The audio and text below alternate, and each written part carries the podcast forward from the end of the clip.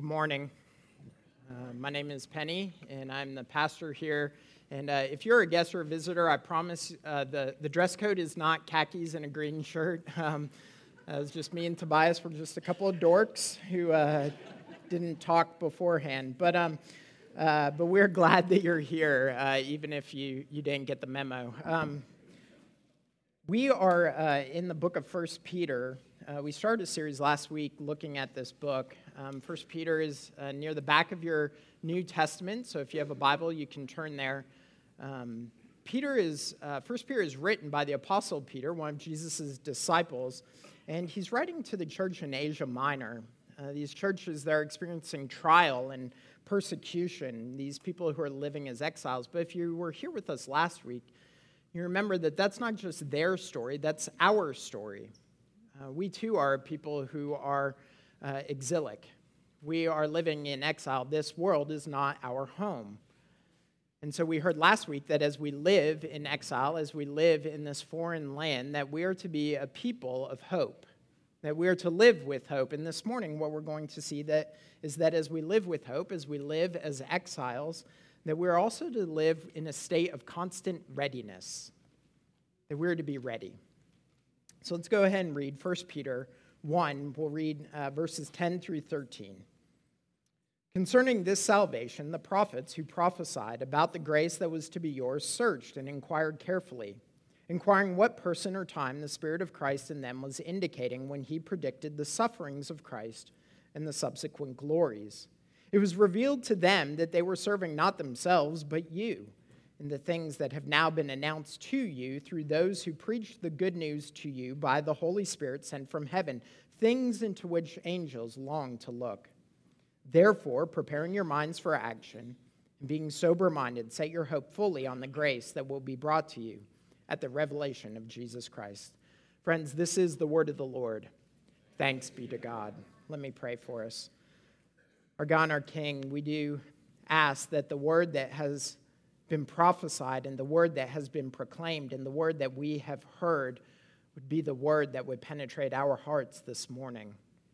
And that you would open our eyes and you would unplug our ears, that you would soften our hearts to the beauty of your gospel so that we would know what it is to follow you and to live as your people. Help us now, we pray, in Jesus' name. Amen. This summer, uh, I had the privilege, it really was a privilege, of helping coach Cole's Little League baseball team. Um, it was a lot of fun for me to be able to work with these little boys and, and this one girl on Cole's team. I, I got to, to watch them progress over this, the course of the summer. Little League baseball, you know, these are kids that some of them at the beginning of the summer, they, they don't know how to catch. And some of them don't know how to throw, and we have to remind them, like, what base to run to when they hit the ball. Um, it's it's really fun to watch as they progress over the course of the summer, as they develop. And, and you know when you show up to the park, these are the things that you're going to see. Um, there are other things that you see at a Little League baseball game as well, things that you've seen. You show up, and there's that stereotypical left fielder who, when the ball's being pitched, he's sitting in the grass picking dandelions. You've, you've seen that kid. Um, there's the center fielder who, when the ball is hit to them and rolls past them, they completely ignore it because they're distracted by the butterflies flying around their head. And and our my personal favorite is the second baseman who, when the ball is entering the hitting zone, is chewing on his glove, not paying attention to what might be coming his way. You've seen these kids doing this, and, and let me just say from the outset, because I'll, I'll hear about at home if I don't say this, that, that that's not Cole, okay?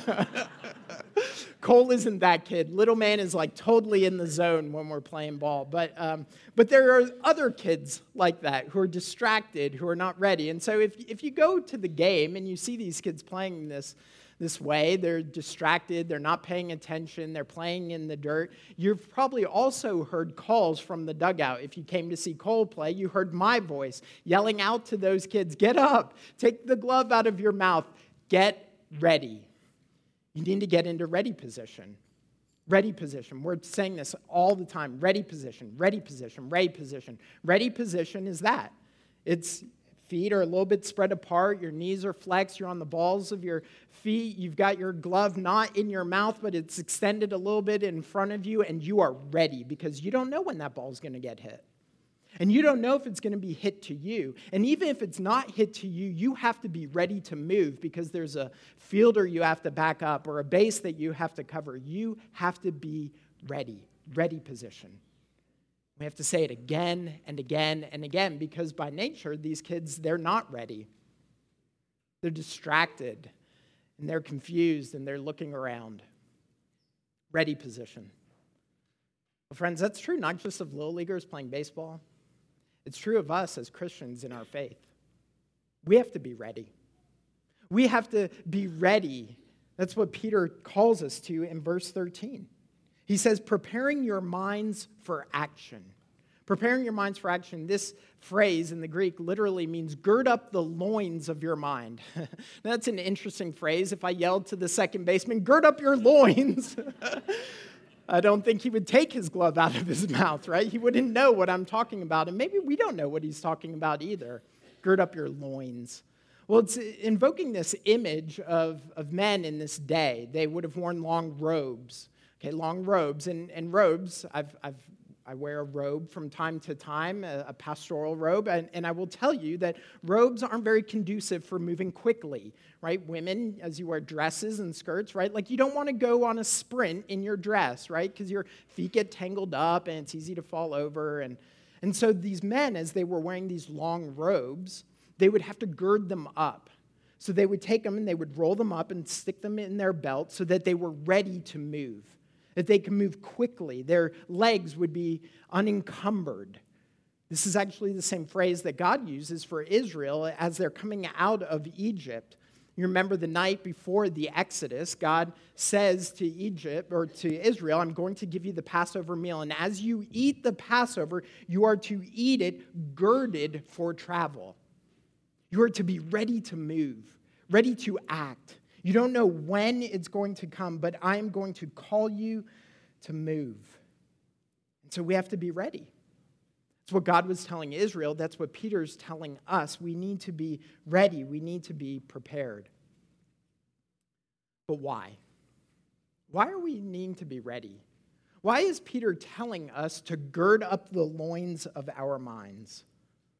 Well, that's the first question I want us to ask. Why?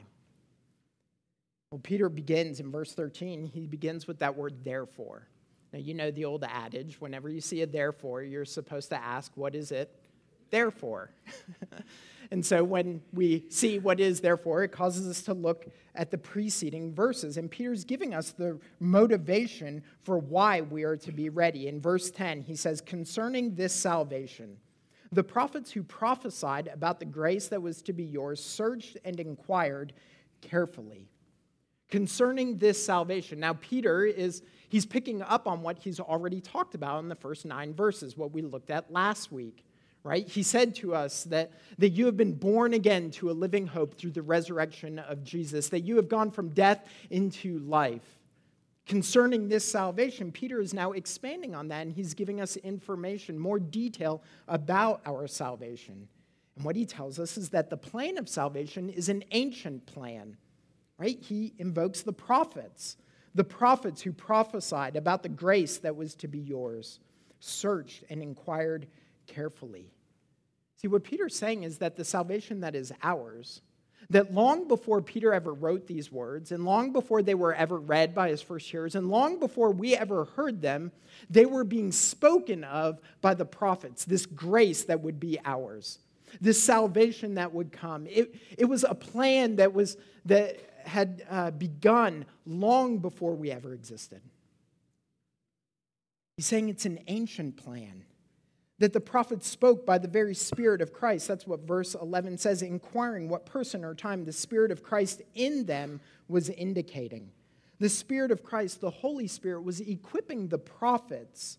He was providing them with the very word of God to proclaim to their hearers. And this is the word that we have received. See, Edmund Clowney, the, the great theologian, he once said that Peter is eager to point out to his hearers that they are heirs of the full message of the prophets. That that's what we are. We are heirs of this message that has been proclaimed by, by those guys like Jeremiah and Isaiah and Malachi and Hosea, like those portions of our Bibles that we read and it's like, I, I don't understand.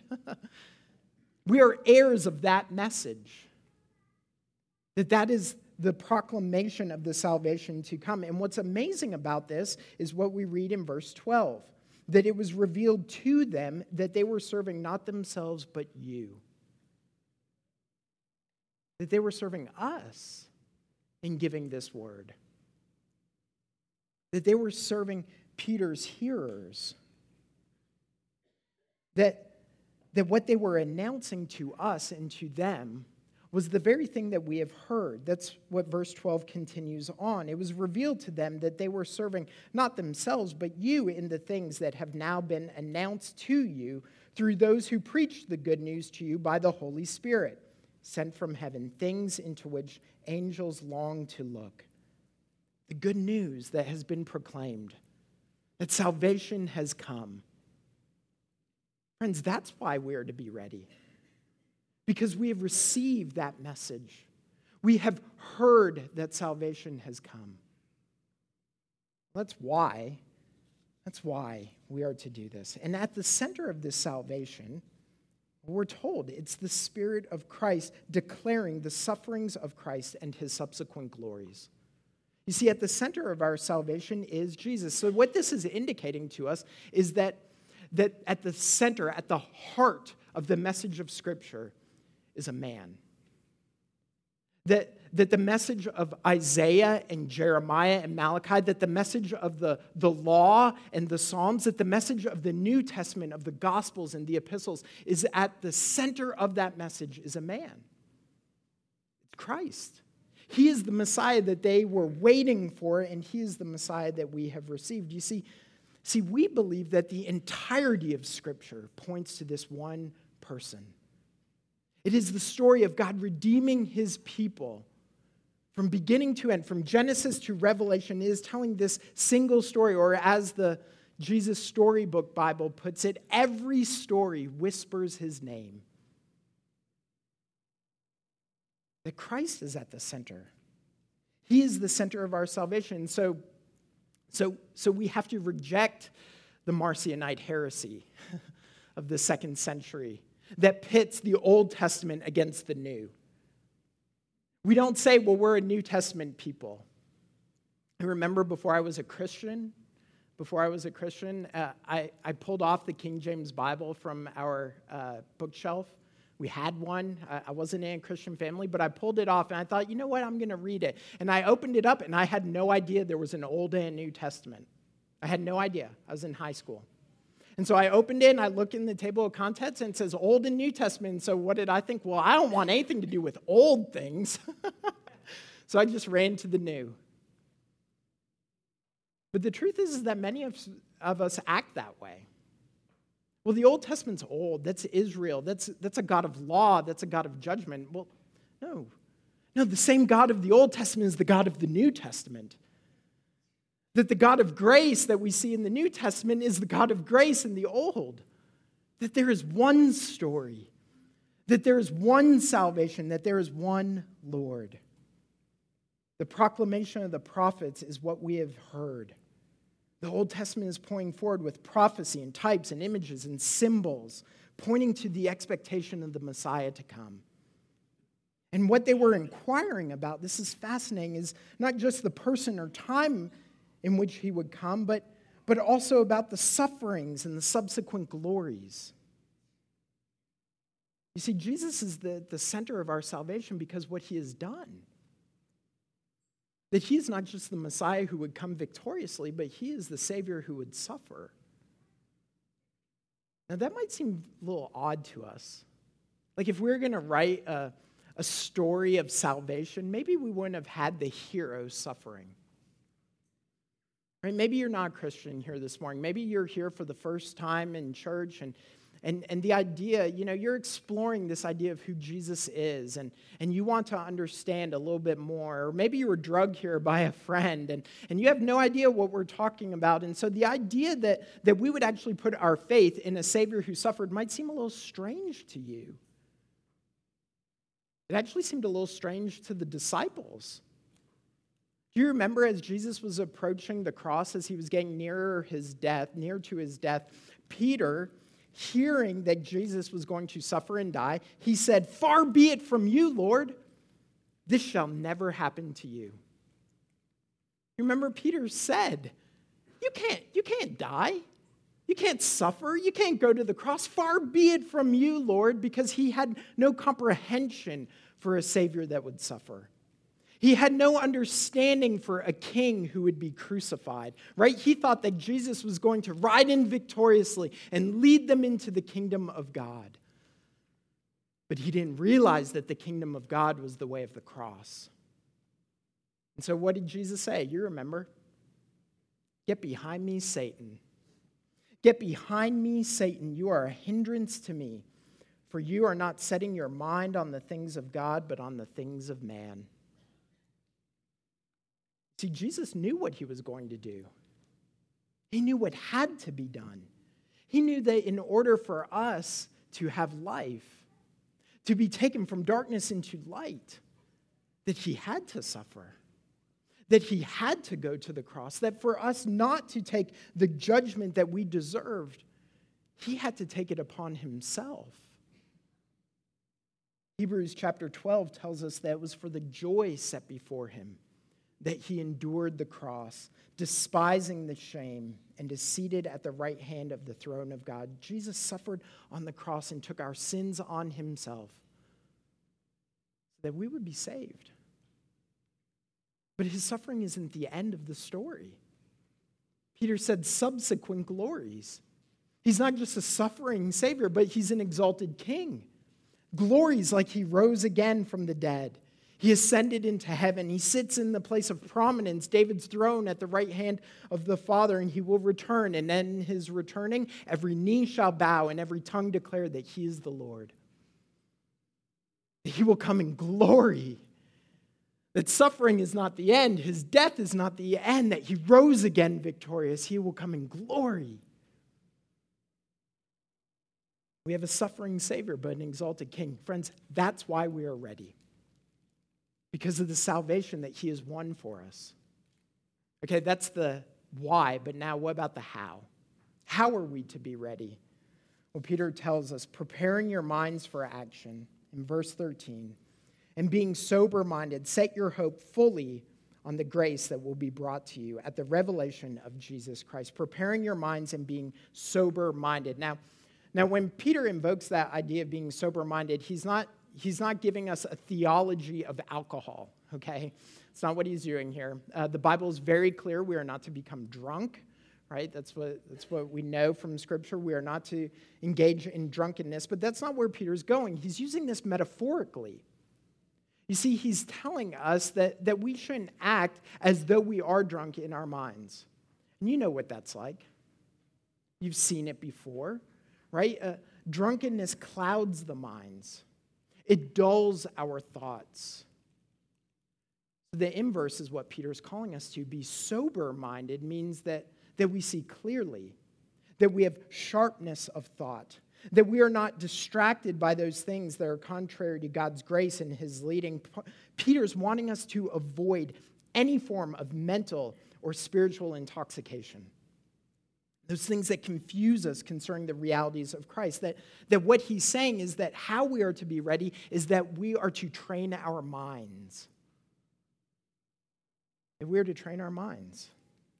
Peter's telling us this because he knows that, that we can become distracted. And we can focus on those things that detract from the Lord because, because the reality is, is that as funny as it is to watch that kid chewing on his glove and playing with the dandelions, spiritually, that's kind of what we do.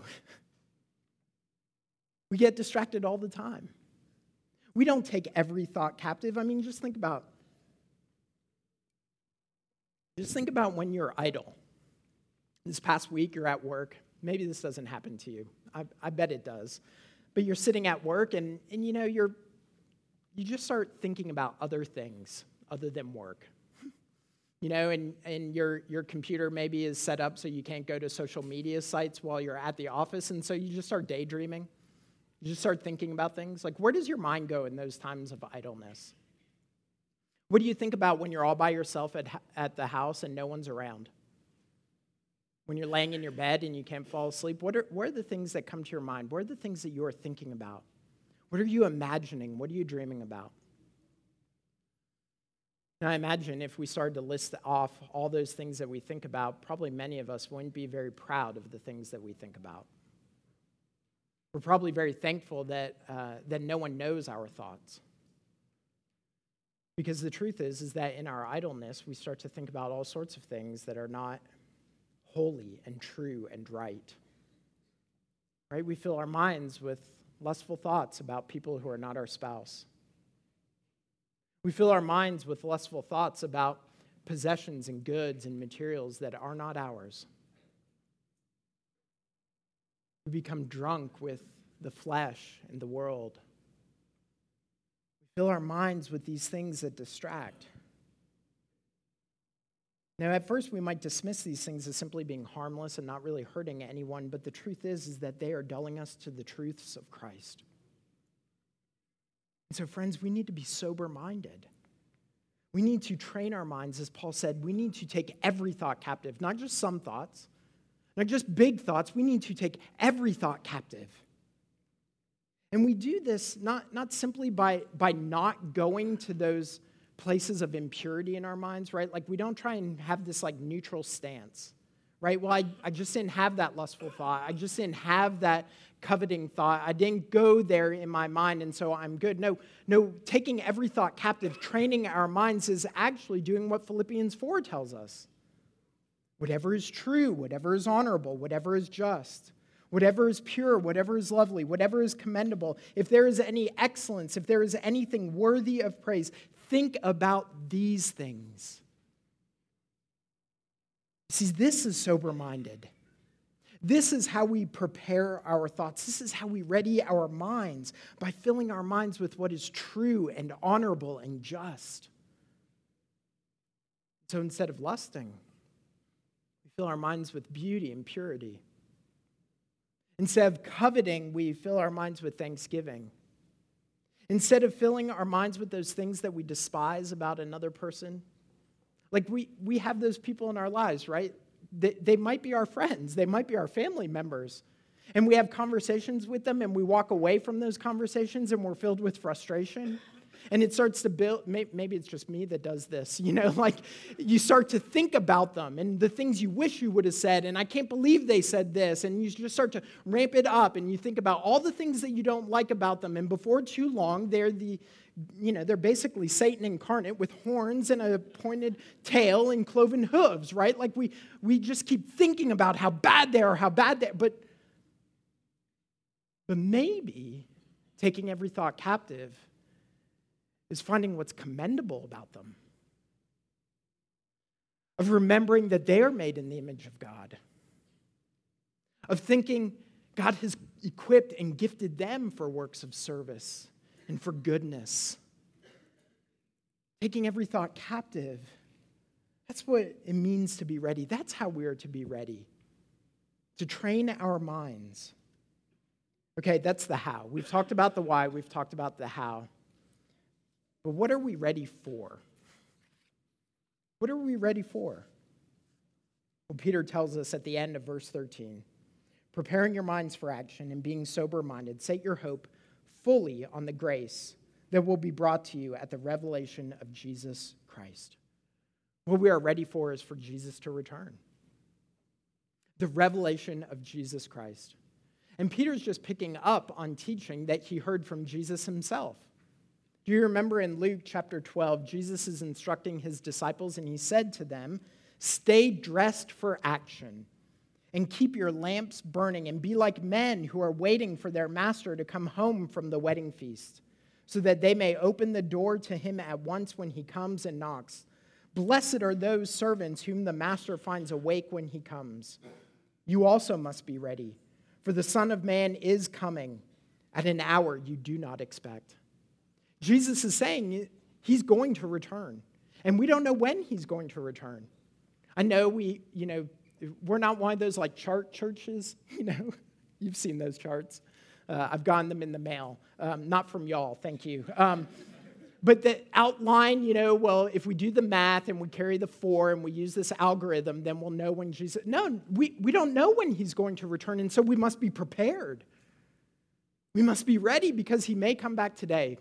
That would be wonderful. It might be tomorrow, and that would be good too. And it might be in a week, and it might be in a generation. It might be long, long, long after we have gone. But he is coming.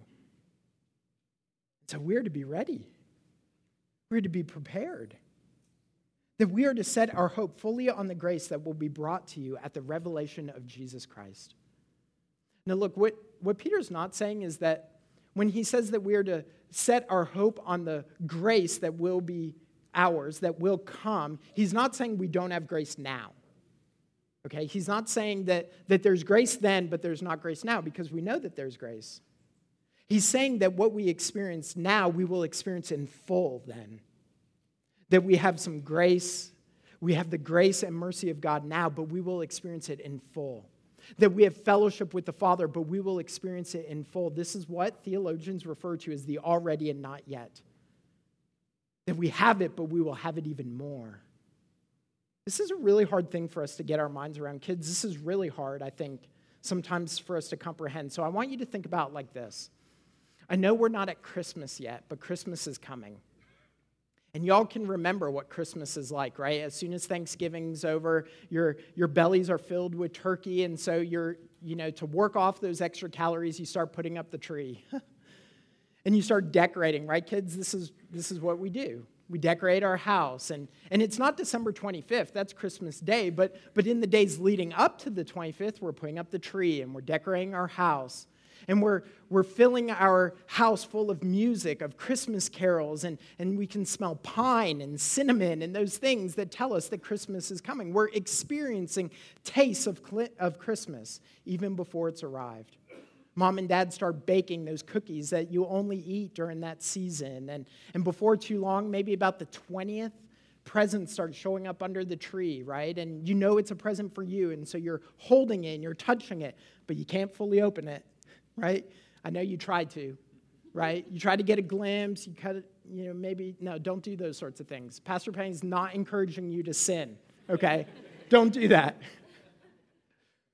But you want the fullness of it because you're experiencing just a little bit, right? You're experiencing just a little bit, but we know that you won't experience the fullness of Christmas until that morning.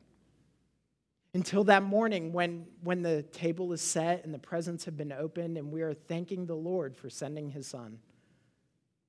The already and the not yet is kind of like that. We have grace now, but we'll have grace in full. We have fellowship now, but we have, we'll have fellowship in full.